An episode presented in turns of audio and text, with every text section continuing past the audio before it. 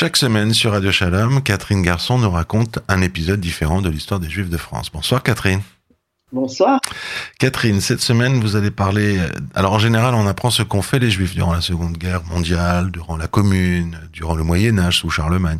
Là, cette fois-ci, on va parler d'un événement qui concerne les Juifs, c'est autre chose. Et c'est, en l'occurrence, là, on va parler de la détention, juste après la Seconde Guerre mondiale, du Grand Mufti de Jérusalem, Amin al-Husseini, par les autorités françaises, sur le sol français. Mais d'abord... il faut faire un petit rappel historique parce que le Mufti de Jérusalem, c'est quelqu'un, celui-ci en tout cas, al-Husseini, Amin al-Husseini, est quelqu'un de pas du tout recommandable. Expliquez-nous. Alors, il est né en 1895 à Jérusalem, dans l'un des clans les plus puissants et les plus respectés de la société arabe locale. En 1920, il figure parmi les principaux instigateurs du pogrom qui a eu lieu en avril, dans lequel une dizaine de Juifs ont été tués et plus de 250 blessés. Et alors pourquoi il fait ça? C'est pour faire des pressions sur les alliés à la veille de la conférence de San Remo. On sait que la conférence de San Remo va décider un petit peu à l'époque du sort de la Palestine. Son rôle lui vaut une condamnation à 10 ans d'emprisonnement, mais il s'enfuit pour Damas avant d'être arrêté. Alors, il ne va pas rester arrêté longtemps puisque le 8 juillet 1920, en geste d'apaisement, le haut commissaire britannique Herbert Samuel, le gracie, lui permet de revenir et favorise sa candidature au poste de grand mufti de Jérusalem. Alors, on ne va pas raconter tout ce qu'il fait à ce poste. On rappelle juste qu'en 1936, al-Husseini participe à ce que l'on nomme la grande révolte arabe qui va faire de nombreux morts parmi les Juifs. Recherché par les Anglais après le meurtre du commissaire britannique de Galilée, Husseini se sauve au Liban puis en Irak, où il est l'un des inspirateurs du Faroud. Le Faroud, c'est le grand pogrom qui a touché la communauté juive de Bagdad. Donc, on continue. Après la victoire des Britanniques dans la guerre anglo-irakienne, le grand mufti va se réfugier en Italie, puis en Allemagne, où il est reçu, alors ça commence à être plus connu, par Hitler en novembre 1941. Il travaille ensuite à des émissions de radio de propagande nazie destinées au monde arabe et musulman, où il exhorte ses auditeurs à, je cite, « tuer les Juifs où qu'on les trouve, car cela satisfait Dieu, l'histoire et la religion ». En mai 1943, il collabore au recrutement de musulmans des Balkans pour former la 13e division de montagne de la Waffen-SS et dans une déclaration publique à Berlin le 2 novembre 1943, il déclare que les musulmans devraient suivre l'exemple des Allemands qui ont trouvé une solution définitive au problème juif. Oui, définitif. Tout à fait. À la fin de la guerre, Amin al-Husseini est recherché par les Britanniques en tant que collaborateur et par les Yougoslaves en tant que criminel de guerre, se réfugie dans la région de Constance où il est arrêté le 15 mai 1945 par les troupes françaises. Et c'est de cette arrestation et de ses suites que nous allons parler maintenant. Oui, alors, je vais citer, « Pour complaire au monde arabo-musulman, les autorités françaises décidèrent d'emblée de considérer le mufti comme un prisonnier digne d'un traitement particulier.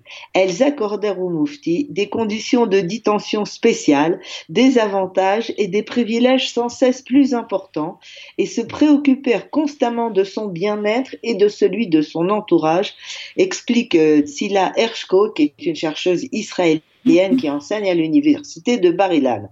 Alors, je vais encore citer, mais là, papa Tzila Hershko, nous lui accordons quelques avantages comme l'envoi et la réception de courriers, ainsi que des rencontres avec diverses personnalités arabes. La France demande qu'il intervienne en sa faveur au sein des pays arabes et en contrepartie, elle est disposée à autoriser le mufti à bénéficier de conditions de logement plus confortables, d'une plus grande liberté de mouvement et à recevoir davantage de visiteurs, peut-on lire dans une lettre émanant tout probablement d'Henri Ponsot, qui est l'ancien ambassadeur de France en Syrie et qui va être celui qui va s'occuper du mufti. Mieux encore, le même Henri Ponsot va amener en France deux des proches des collaborateurs de de Husseini qui sont détenus par les Américains va lui obtenir une très grande liberté de mouvement, et c'est important pour la suite, et même va lui permettre d'acheter une voiture au nom de un de ses secrétaires. Tout cela et encore plus, je ne vais pas citer tous les avantages qu'on fait à ce criminel, parce que le Quai d'Orsay veut se servir de l'influence d'Oumufti pour renforcer la position de la France au sein du monde arabe. Est-ce qu'il y a des réactions à l'époque ?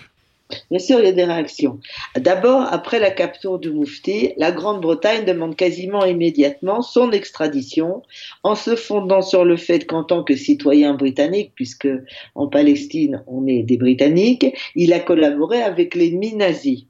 Or, les Français, d'un côté, ne veulent pas porter atteinte à leur relation avec le monde arabe en extradant le Mufti, ni apparaître vis-à-vis de l'extérieur comme un pays qui refuse d'accéder à une demande d'extradition d'un criminel de guerre.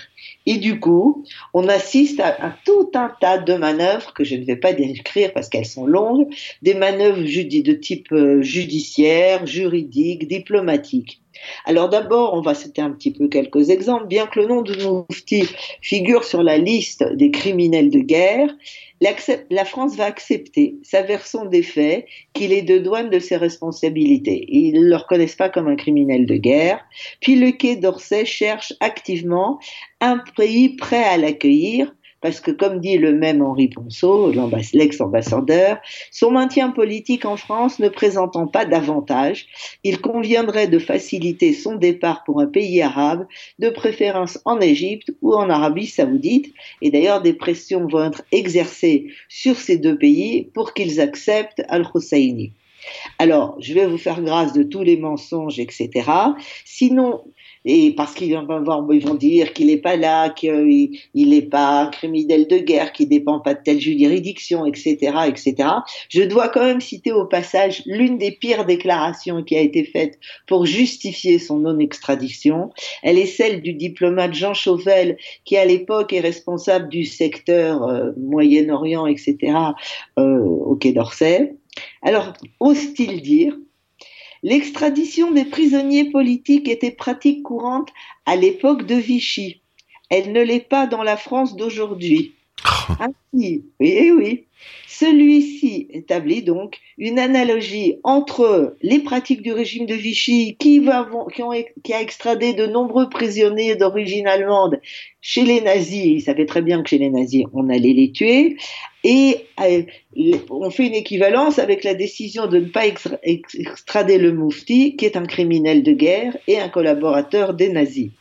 Durant toute l'affaire du Mufti, va encore dire Tzila Hershko, le Quai d'Orsay ne manifeste pas la moindre humanité à l'égard de la Shoah et n'émet pas la moindre considération sur sa nécessité de prendre en compte la sensibilité juive dans cette douloureuse question. C'est pour ça que quelque part, ça rejoint l'histoire des Juifs de France, parce que ça va être une constante que la politique arabe de la France va être effectivement au début anti-Yishuv et après relativement anti-israélienne, et c'est quelque chose qui va se perpétuer jusqu'à nos jours, et c'est pour ça que je voulais parler du Grand Mufti. Donc, on ne tient pas compte de la sensibilité juive. Ça, c'est la politique traditionnelle du Quai d'Orsay. On est en train de voir en fait les fondements de ce qu'on a connu après, durant la guerre des 6 jours, etc. Valéry Giscard d'Estaing, Raymond Barre, Hubert Védrine. Alors, justement, est-ce que les Juifs réagissent par rapport à ce qui se passe avec le Grand Mufti ? Bien entendu. Alors, dès le 10 mai 1945, l'ambassade de France aux États-Unis reçoit une lettre adressée à De Gaulle qui vient de Peter Bergson, le fondateur du groupe Bergson, président du comité hébraïque juif pour la libération d'Eretz Israël. Alors, qu'est-ce qu'il dit ? Des rapports venant de Suisse nous sont parvenus selon lesquels le Mufti Haj Amin al-Husseini s'est enfui en France pour échapper à la justice, alors qu'il est l'un des principaux criminels de guerre des États de l'Axe. Après avoir rappelé tous les crimes du Mufti, Bergson conclut « Nous sommes persuadés que vous le considérez comme un criminel de guerre et qu'il recevra le châtiment qu'il mérite. » rien n'est fait, mais la question du Mufti est aussi soulevée au cours d'une discussion entre Léo Cohen, qui est le représentant de l'agence juive, et Henri Ponsot en août 1945. Mais en fait, cette conversation dont on connaît la teneur est épouvantable, parce que tout ce qui intéresse Ponsot, c'est pas de savoir si le Mufti est un criminel, s'il devait être extradé, etc. Mais il demande s'il est exact que les Juifs des États-Unis exercent des pressions sur la Yougoslavie pour qu'elle dise que l'homme est un criminel de guerre. Ponsot ajoute qu'il y voit là une collusion anglo-sioniste. Voilà. À noter aussi qu'à plusieurs reprises, des démarches sont faites auprès d'Henri Bonnet, qui est lui assez favorable au Hichouv, l'ambassadeur de France aux États-Unis. Celui-ci les transmet au Quai d'Orsay et évoque la tempête suscitée au sein de l'opinion publique américaine, et notamment parmi les Juifs, suite à l'attitude de la France envers le Mufti. D'autres interventions ont lieu, comme celle de Moshe Sharett, le futur Premier ministre d'Israël, mais aucun d'entre eux n'ébranle les Français. Alors le Yishuv décide de régler ses comptes, c'est-à-dire le Yishuv, c'est-à-dire... les Juifs qui habitent en Israël avant l'État d'Israël. Décide de régler ses comptes de manière plus radicale. Plusieurs personnes sont envoyées en France pour surveiller le Mufti et planifier son assassinat. Ils sont aidés par d'anciens résistants, eux français, de l'AJ, l'armée juive, qui étaient des résistants sous les nazis.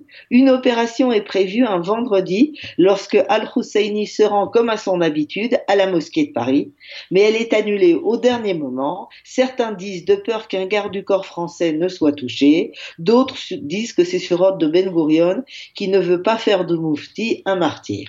De plus, les Français qui ont entendu parler du projet d'abattre le Mufti ont renforcé sa garde, ce qui rend plus difficile la mise en œuvre de la tentative d'assassinat. Comment ça va se finir ?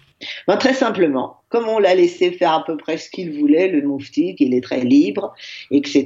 Le 29 mai 1946, à 11h, le Mufti décolle de l'aéroport d'Orly à bord d'un avion américain, muni d'un faux passeport et sous un nom d'emprunt. Il prend le nom d'un de ses collaborateurs. 2 semaines plus tard, on apprend qu'il est à Damas.